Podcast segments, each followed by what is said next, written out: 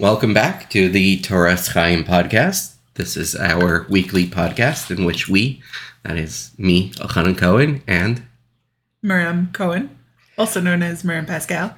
discuss the weekly parsha, uh, the parsha portion of the week. Um, actually, we're going to uh, take a moment in the beginning today to discuss the word parsha um, and uh, try and apply. This is what we do weekly. We try to apply the things that we are learning to our daily lives as instructions for living. That's what the name Torah Chaim indicates, and as well to use our life experience to gain a deeper understanding of what it is that we are learning. So, before we get to Parshas Vayetze in particular, uh, let's talk about the word Parsha. So, you may or may not be familiar or be aware that the printing of Chumash, of the Torah, and for that matter of all of Tanakh, um, did not originally, from our Torah sources, have chapters Yes. to it. Okay. I actually was aware of that. Yes. So chapters are actually of Christian origin. So when the first printers were printing the Bible, um, that was actually the first thing printed on the Gutenberg printing press. When they were printing it, they printed it with chapter and verse in the Christian tradition. And we as Jews, for conveni- convenience sake, uh, because it became a little too complicated to come up with an entirely different numbering system, especially because we didn't have our own printing presses. I mean, we were borrowing printing presses to print whatever it was that we were printing. So we adopted the Christian numbering system. Um, this, by the way, explains why oftentimes you will find chapter beginning and end seem to totally miss the point, um, at least from the way that we understand the text. Uh, and that's because it's not based on our understanding, it's based on a different understanding. So let's talk about Parsha then. So we we talk about a weekly Parsha. That's usually the nomenclature that's used. Um, the truth is, it's a little bit of a misnomer because really it's the weekly Sidra is actually the proper term. So uh, every week we read a Sidra means an order or set of parshios. The word parsha is actually actually means paragraph. And you don't necessarily see this clearly in the, if you're using, let's say, a, a Chumash or whatever, depends on the printing. But actually, the Torah is split into paragraphs. Um, one of the great things, one of the great benefits of reading being a Baal Korei is you get to graphically see the paragraph divisions um, in the text. Right. And in fact, there are actually two different types of paragraph divisions, right? There's what are known as psuchos and stumos. There are open paragraphs, or in other words, paragraphs where it doesn't begin on a new line, but there's a space, a paragraph indentation. And there are, and, so, sorry, that would be a stuma. And there are psuchos. There are open paragraphs where it does begin on a new line. And typically, when a parsha begins, the one now I'm going to use the word parsha in the way that we usually use it, even though it's kind of a misnomer. But typically, when a parsha like like Vayetze or whatever the case may be begins, it will begin with a psucha, with a new, completely new paragraph. Okay. There is one very notable exception to this. Do you know what it is? Rashi actually comments on it, except that most people don't understand what Rashi's talking about. It's not this week's parsha. Not this week's parsha. Vayishlach. No, Vayechi. Parshas Vayechi actually has no paragraph break. So if you are a bar mitzvah teacher teaching bar mitzvah students to read Parshas Vayechi, one of the things you need to make sure to teach them is That's how to find the beginning of their parsha, Okay. right? Because um, it's this is uh, you know one of those. Uh, you know, we all have those nightmares, right? You know, for for my mother, it's you know waking up. She she wakes up on a on a Friday afternoon or an erev Yom Tov, and there's none of the food has been cooked yet, et cetera, et cetera, right? that one too. So the Baal Korei's nightmare is you know he can't find the beginning of where it Oh, is he's supposed he's supposed to be reading Vayechi. for. Um, so, for example, in Parshas Vayechi, you know make sure that they know where how to find it because usually it's pretty easy to find. Just look for the new paragraph, and Right. that's where it starts. Parshas Vayetze does start with a new parsha, new paragraph, but and here's where it's different.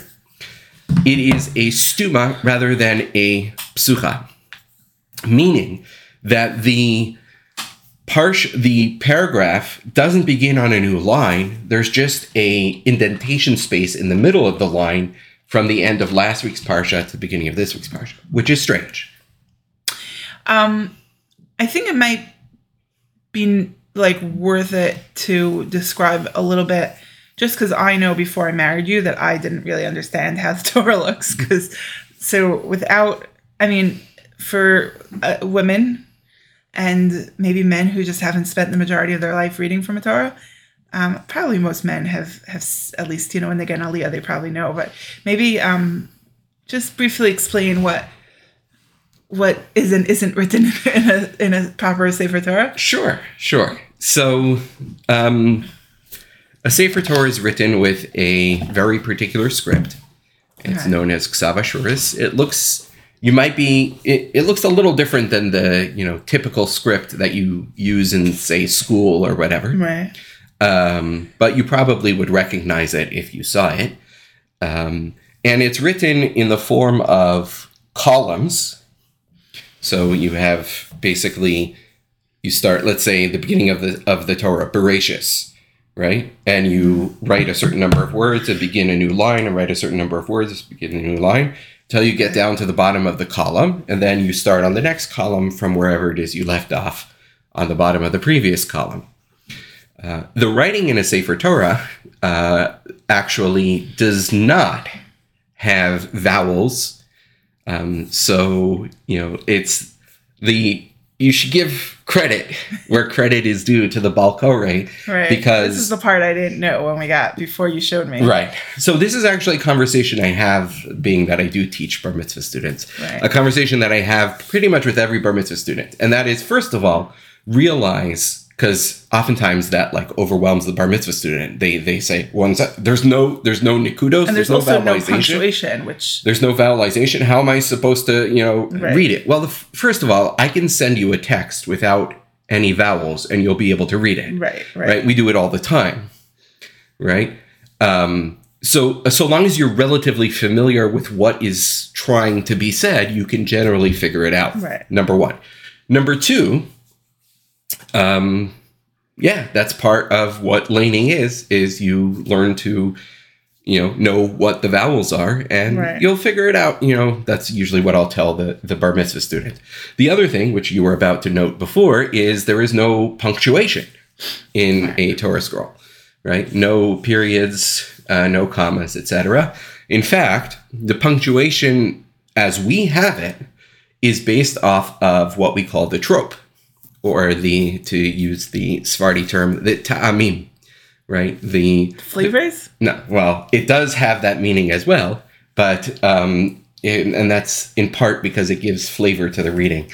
Um, but the ta'amim or the trope is the cantillation that the person reading from the Torah uses. One of which is called a sof pasuk, which literally translates to end of verse. Right, um, and that's how we know where things are. And in fact, there's certain cantillation marks that are the equivalent of a semicolon, some that are the equivalent of a comma. But not, not. I don't want to get too bogged down in right, that. right. right. You're not teaching our audience how to lane. no, um, and that's a whole another discussion about teaching people how to lane. Aside from the technical elements of it, you also have to get into the musical elements of it, and that we're for sure not. Yeah, going well, into. you, you don't want to try to teach me anything musical. Um, anywho, so that's what it looks like in a Torah scroll. Um, incidentally, uh, this is worth pointing out. To me, this is a tremendous indicator of the power of the Masorah, of the tradition that we have for the Torah Peh, for the oral law.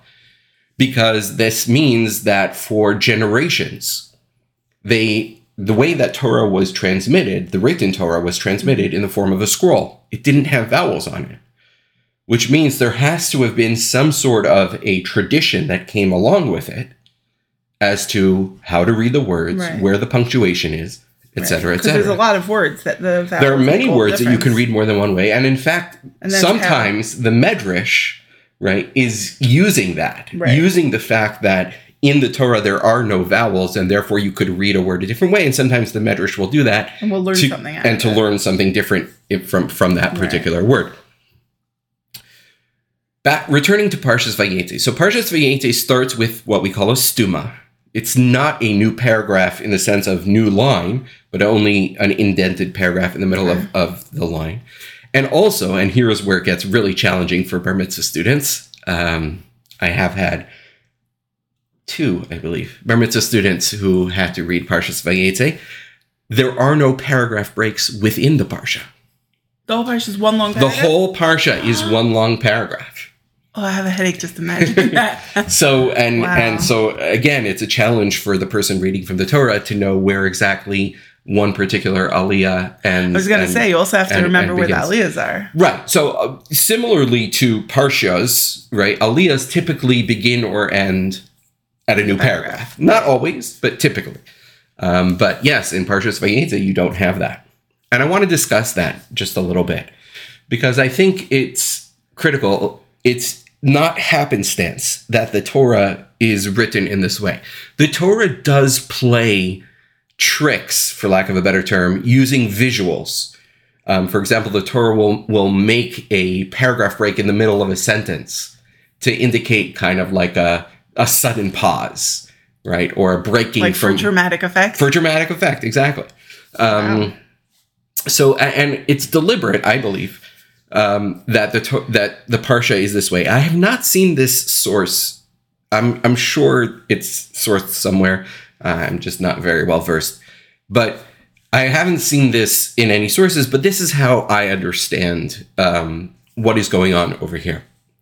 Parshas Vayetze actually begins kind of a series of parshios, a series of weekly parshios, which you might describe as the Galus parshios, the exile parshios. There's an idea which we actually didn't really talk about so much, but we really could have talked about far earlier. There's a concept called Maaseh Avos Siman Labanim. What hmm. happened to our forefathers we see as an indicator or a portent for what will happen to us, right? And the Av, the forefather, so to speak, who really experienced the concept of galus, of exile, is Yaakov. Sure, Abraham did kind of go down to Egypt for a temporary period, and in fact, the Ramban, Nachmanides, understands that that is sort of a portent for what would happen with the Jewish people going down to Egypt. Right. But in terms of the exile as we find ourselves in it today, which is completely different from any exile in history. And and you have to this is really important to understand, right? Every exile that we have been, had been in as a people before the current exile. So whether we're talking about going down to Egypt, the truth is there uh, whether we're talking about wandering for 40 years in the desert, whether we're talking about the 70 year exile, the Babylonian exile after the destruction of the first temple before the construction of the second temple, all of those were given very definite timeframes. Right. Um, in fact, um, I was just reading the Rambam's letter, um, Yeah. and he notes, he says, even with regard to those, they made mistakes as to when they were going to end, even though they had a very specific definition of the time frame. So, for example, he's, he mentions with regard to Egypt, well, maybe we'll, we'll see this, but we're told that Abraham is told it's going to be 400 years, right? Right. But when do you start counting that 400 years? Right. And he actually understands that the story about there's a story about the children of Ephraim having left early and getting killed out, which maybe we'll get a chance to discuss when we get there, when we get to uh, Parshas Beshalach.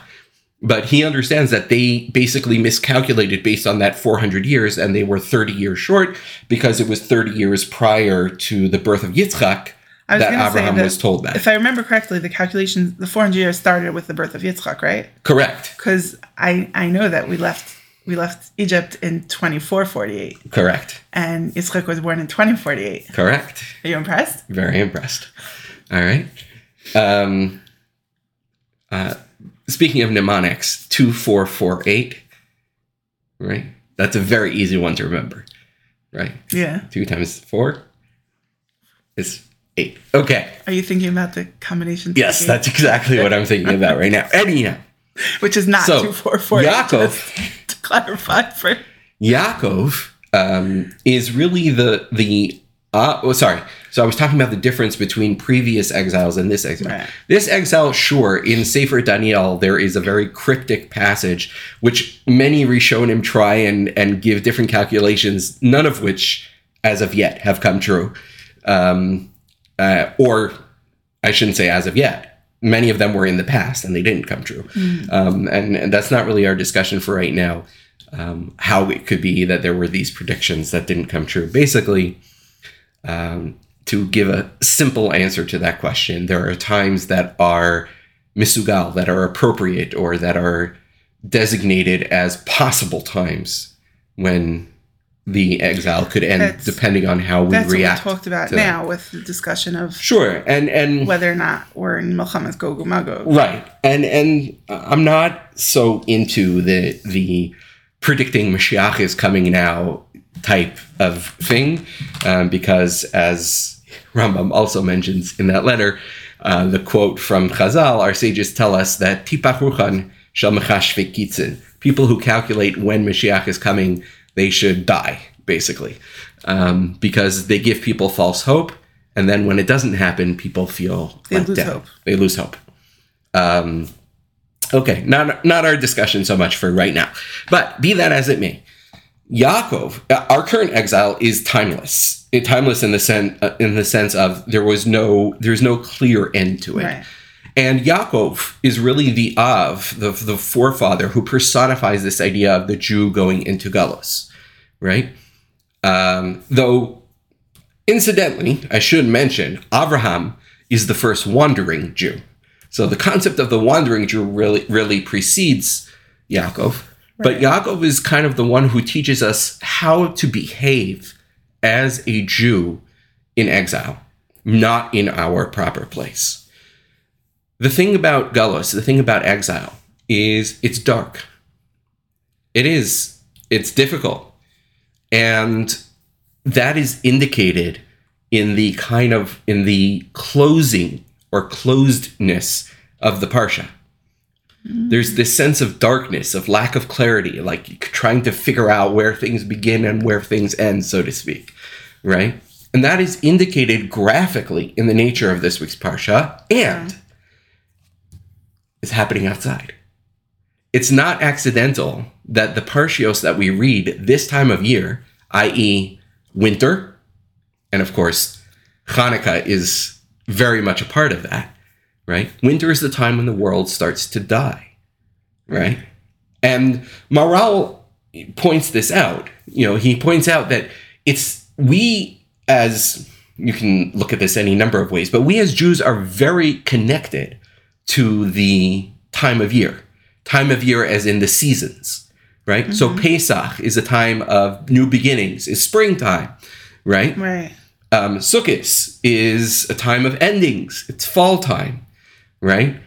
Hanukkah is this whole idea of a light in the darkness. Of course, Hanukkah is going to be in the heart of winter, Right. right? And these Torah portions are always read in the heart of winter. Or I shouldn't say in the heart of winter, when winter begins through the heart of winter, right? And I think it's it's appropriate and it's deliberate because it reminds us of dealing with life during the dark times. You know, and it, the truth is, it's really fascinating, and it's something that it's interesting, kind of uh, being being an Angeleno and not really having experienced um, significant four seasons, and then living here and, and really experiencing it. The, but we, in our modern kind of uh, lifestyle, don't necessarily pay attention to the same degree that people used to to the seasons. Right. Like we Right. get our produce all year round for the most part. Right. Um, you know, and we complain about daylight savings time, right? Um, or don't complain about daylight daylight savings time, right? Um, but you know, it doesn't really. I mean, because of artificial lighting, nighttime is not as inactive as it used to be. Right. Right? It used to be once you know once the sun had set and night was here, there was nothing going on outside, right? And even inside, Right. you were lucky if you had a candle to burn to be able to you know to read something, right? Um, you know, I, I remember having this discussion with Rabbi First, right, where we were talking about you know the whole idea of davening Mariv late, you know, mm-hmm. in its proper time. We are so spoiled because we have artificial lighting. I can go daven Mariv at 9:30 p.m., which is after the time that the sun has set, right? And and the stars have come out, and therefore I don't have to repeat the Shema, for example, Right. right? Whereas it used to be that concept was crazy. You would daven mincha, you would daven Mariv very quickly, and you did not want to get left alone because after that everybody Pitch was black. going was pitch black and everybody was going home as quickly as possible right wow, I never thought um, of that. yeah these are you know to us it seems like strange concepts but these were very very real Right. concepts very re- very significant realities to people you know so you know maybe we worry about our car getting snowed in you know? Right. um, but you know uh, this sense w- unless you have sad seasonal affect disorder right? Which by the way is a reality as well. How does how does the body know what season it is in order for someone who has sad to you know to to experience that? Because our bodies are finely tuned to what's going on in in the in the world. And right for example when the sun is out right when the sun sets our bodies know to start producing melatonin oh, really? yeah our bodies start producing melatonin which is you know part of what teaches us to go to sleep and when the light comes up our bodies start producing cortisol Right. right? To wake us up, right? And this is just naturally the way our bodies work. We kind of fight against that nature a little bit, Right. right? Um, no, I mean, that's just the reality of the world that we live in, Right. right? There are people who work night shifts. Um, There's people who just don't and in sleep. fact, we'll see that um, Yaakov actually worked night shifts. Um, we'll have to kind of see it in the text, but and, and I believe it's it's deliberate that he specifically worked night shifts because Yaakov, and let's get back to what we were talking about. Yaakov is the person who personifies the ability to work through the dark times, and that I think is very much the lesson of this week's parsha. So let's take a look. Vayetze Yaakov mi Be'er Shava. We're told that Yaakov leaves Be'er Sheva. Vayelech Charana, and he went to Haran. Last week's Torah portion ended, just to get ourselves in context, with Yaakov had stolen the blessings, the brachos. Yitzchak had given him the bracha of Avraham and sent him away. He told him to go to his uncle Lavan's house because his brother Esav was furious. Right? And then the Torah kind of interrupted a little bit with mentioning Esav's having gone and gotten some new wives because, you know, after all, uh, if Yaakov's going to go somewhere else to get new wives, then he's got to, you know, go get new wives much? right? Um, and then we return to the story. So Vayetze Yaakov mi Beersheba. Yaakov left Beersheba. Now, why is it necessary to say that? It actually already said in the previous parasha. Um, Vayishma Yaakov el aviv el imo. Yaakov listened to what his mother and father were telling him. Vayelach padan aram, and he went to padan aram. Right. So why does it have to say Vayetze Yaakov mi Beersheba? Because Yitzias Tzadik min hamakom oseh roshem. Okay, so before we get to that, excellent. Um, the first thing is because we interrupted with talking about Esav, right? Um, so we just have to kind of reset the context. Um, but again, he could have just said Yaakov went to Haran. Why does it have to say Yaakov left Beersheba? And so therefore, our sages teach us that Yitzias Tzadik min hamakom oseh roshem, right? Just want to give a shout out to my mother who's probably thinking, oh, wow, I paid tuition for something after all. So what let let's talk about what that means, right? Because, you know, it's something that perhaps we learned in school and we might have a very childish Understand. understanding of it. Right. So the idea is the following that when a tzaddik is somewhere, the way that that Rashi quoting the Midrash puts it, Hu Ziva, Hu Hoda, Hu Hadara. He is the shine of the place, right? And when he leaves, that shine is gone. All of us as adults have experienced being around someone who really brings the energy up, Right. right? And then they leave and the energy comes down, Right. right? So uh, that's what we're talking about. When a tzaddik is around, he is the life of the city. That's what it means. It doesn't. It's, we're not talking about some sort of mystical shine, you know, that's happening in the city. We mean he is the life of the city, and when he leaves, it's almost like the lights go out. Right? Everything becomes kind of dark right? And so we're it's important to note that Yaakov left Beersheba. Now, why he was in Beersheba is actually quite interesting. Um, I just saw last night, Rabbeinu Bachya actually says that um, they weren't living in Beersheba. They were living in Hebron, according to him. And Yaakov went to Beersheba, which incidentally, if you know the geography of Israel, Beersheba is south, southwest Okay. of Hebron Okay. and Yaakov was going to be headed east. So he was actually going in the wrong direction. Why would he go to Beersheba?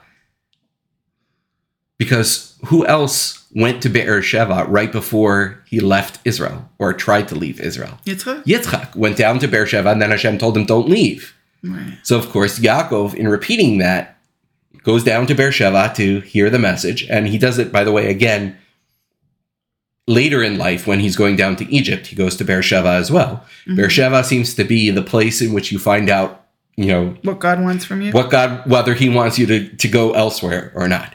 So he goes to Beersheba. He, he was in Beersheba and he got the message. It's time to go. Vayelech Charana, and so he went to Haran. The problem is that we begin the very next verse, Vayifka b'makom. He And rested there. he encountered the place. That would be perhaps the best translation of the word Vayifka. Okay. And without getting into detail, it's not Haran. He's not there yet. I thought we just said he went to Haran. So there's two approaches that are taken here. The simple approach, Rashbam and other of the Mefarshei HaPshat, which I like to begin with, kind of the more simple, Right. is well, obviously we're, we're saying he went to Haran. That didn't mean he get he got there, right? He went to go to Haran, and now we're going to tell you the story of that journey. Right. However, Rashi actually understands that he made it all the way to Haran and he came back because he realized he missed somewhere. He, fe- he felt that he had missed the opportunity to pray in a place where his forefathers had. And so he went back. Right? And I just want you to appreciate what that what that means.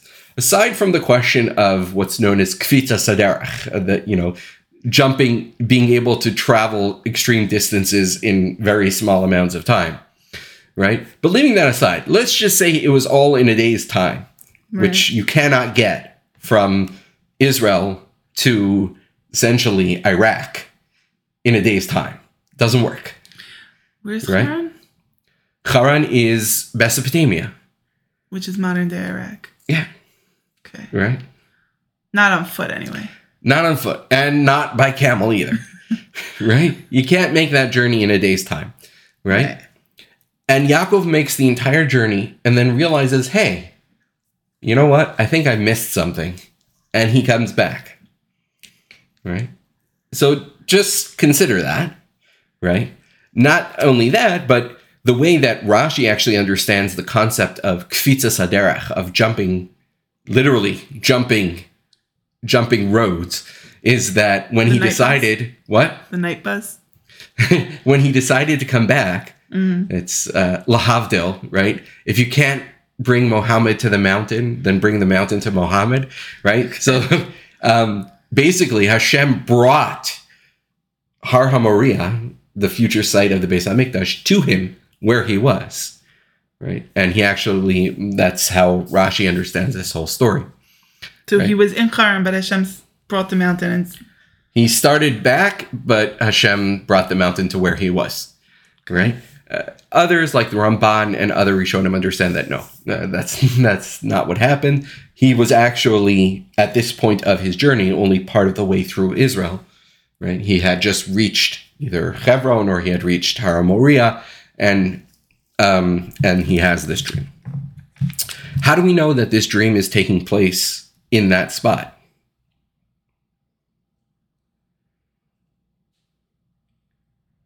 Bamako.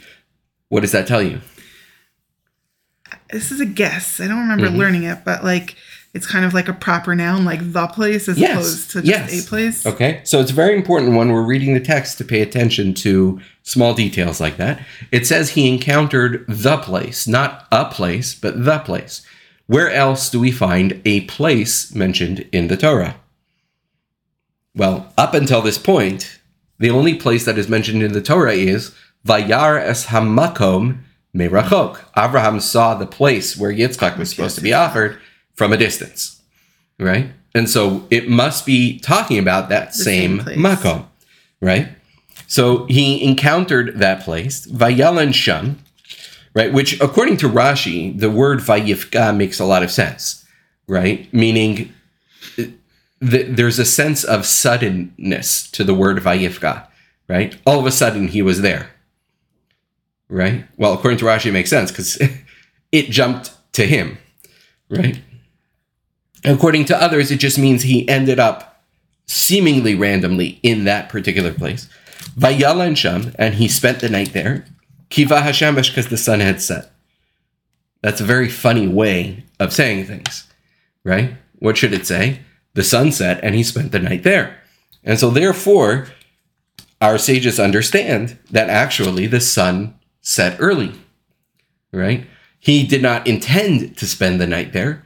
By Sham, he ended up spending the night there because Kiva Hashemesh, because all of a sudden the sun had set, mm-hmm. right? Which Chazal explain, our sages explain, is because Hashem wanted him To sleep specifically to sleep there.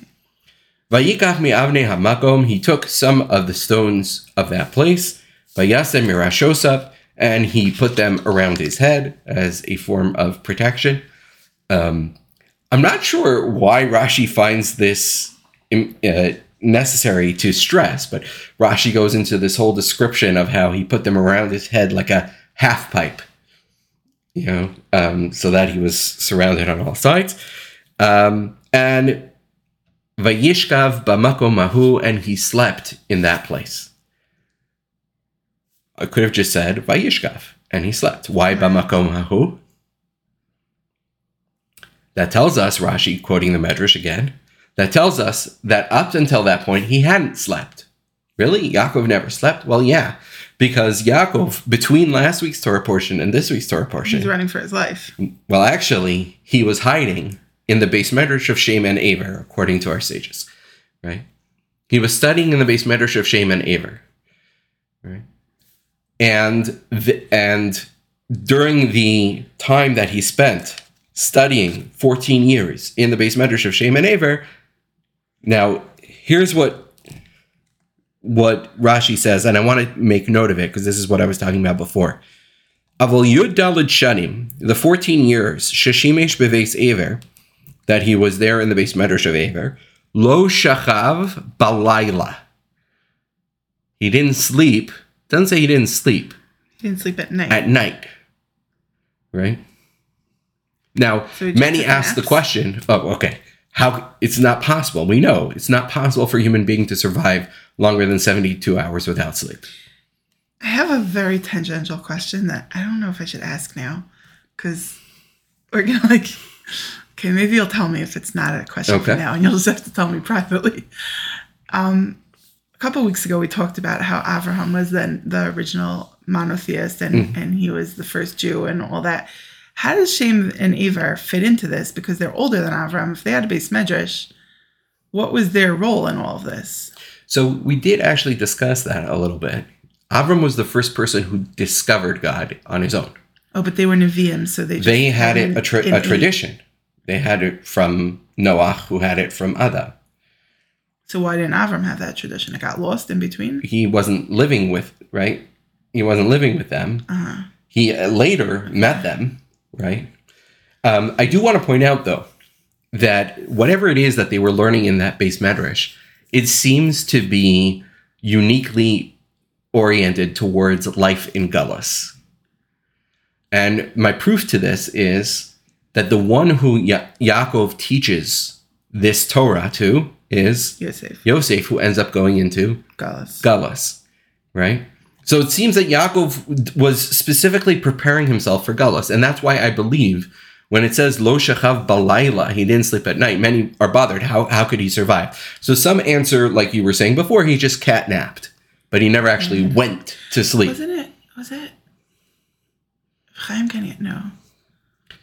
They say about the? Vilna Gaon that he never went to sleep. Um, I heard from Rabbi Noah Weinberg, he said about his father, who, by the way, was no Rosh Yeshiva or anything. He was, as Reb Noah put it, a simple Jew. Right? he said about his father, he never saw him go to sleep during the week, only on Shabbos. He would fall asleep on his stender and and wake up, you know, shortly shortly thereafter, however many hours later. Um, so so some want to suggest that it just means he didn't go to sleep, but he he of course slept. Um, I believe that what Rashi is saying is he didn't sleep at night. He would do the night shift.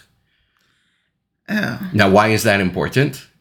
Because what is he trying to do? He's preparing for going into Galus, Which and is Galus is nighttime, right? He's preparing to go into the difficult and dark times. And how does he do that? Vayachalom. He has a dream. Not Martin Luther. This is Yaakov. Vihine sulam mutav arza. Behold, there is a ladder that is firmly planted in the ground. Virosho magia hashamayma, and the top of that ladder reaches heaven. Vihine malachei Elohim, and behold, there are angels of God, olim viordim bo, that are going up and going down on this ladder. Which do angels do first? Go up or go down? Go down, I guess. You would have assumed. So why are they going up and going down? Well, guess who's bothered by that question? Rashi? Our favorite. Rashi is bothered by that question, and Rashi gives a very strange answer, uh, also based on the Medrash. Rashi says that the angels that he is, see- uh, is seeing are actually the angels of. There's two different camps of angels, which he encounters later on on his return. There's the camp of angels inside the land of Israel, and there's the camp of angels outside the land of Israel I, I this. right? Now he's going out, right? So first the angels from inside have to leave, right? And only then can the angels from outside come down, right? Now, first of all, why? Because they were there to. Let me ask you a question, right? When the Queen's Guard, right, at, at, at Buckingham Palace, when there's a changing of the guard, what happens first? The old guard leaves or the new guard comes? I'm gonna assume that the new guard comes. Usually the new guard comes first, and then the old guard leaves. Right? Otherwise, you're left for a period of time without cover. And in fact, some understand that that's why in the very next verse, Vihine Hashem nitzav alav. Hashem is standing over him because he has to protect him. Because there's this gap in coverage, so to speak. right? But why? Why do the angels of Israel first leave and then those from outside of Israel come down? I don't know. I don't know either. I was very bothered by this, and I don't have a good answer for that question. Right? But whatever the reason is, that's what he sees. And sure enough, Hine Hashem nitzav alav, behold, Hashem is standing over him, and Hashem makes him a promise. I'm going to jump ahead a couple verses because there's a really important um, statement that Yaakov makes later on that I want to make note of. And that is Yaakov wakes up from this dream and he says, he says, "Achein yesh Hashem b'makom hazeh." God is here in this place. V'anochi lo yadati. And I didn't know. Mm-hmm. And so Rashi makes a comment, if I would have known, I would not have gone to sleep. Right. Right. which seems like a very strange comment. Because if you think about it, Yaakov has this wonderful revelation in his dream. If he hadn't gone to sleep, he wouldn't have had the revelation. Right? So why is Yaakov saying, well, had I known how great this place was, I wouldn't have gone to sleep. But then you wouldn't have had the revelation. So the Netziv has a very interesting comment that I think is very important and we'll kind of close with this idea. The Netziv says, what Yaakov was saying is, I would have preferred to experience this awake rather than asleep. Meaning, we can experience life in one of two different ways. We can either walk through life sleepwalking, we'll still have the same experiences, but we'll be sleepwalking through it. Or we can be awake and experience it with full conscious awareness. Wow. And one of the things that is so important, in as much as we say when we're going to return, right? We say this in Shir Hamalos, Hayinu kecholmim. Right? When we return from exile, we'll be like we were dreaming. It will be like a dream. But it's our job to stay as awake as possible and to experience even the difficulties with a full conscious awareness. Wow. And so that's the message that Yaakov leaves us with, and which we'll end with this week. Yaakov is the one who teaches us how to survive in exile. Right? Number one, prepare yourself. Spend some time getting ready. Know how to approach problems, right? Before they come. Right? And that's why Yaakov has to spend 14 years in the yeshiva of Shem and Aver, specifically designed to prepare him for Galus. And we should know that we, as a people, have inherited that preparation, Wow. right? Because that's what it means. Part of what it means, Maisa Avos Simalabanim, what happened to the forefathers is portent for us, means that they paved the path, they paved the way, which means that his preparation must be our preparation. But number two, right, is as much as you want to shut off, because that is what we want to do at night, right? We want to go to sleep. We want to turn off, right? And and if you think about it, Shut our brain down. exactly, this is really the challenge of of our lifetime, right? There are so many different ways that we now can turn our brains off, right? Which never used to be a challenge in this way. Used to be that people turned their brains off because they were so busy.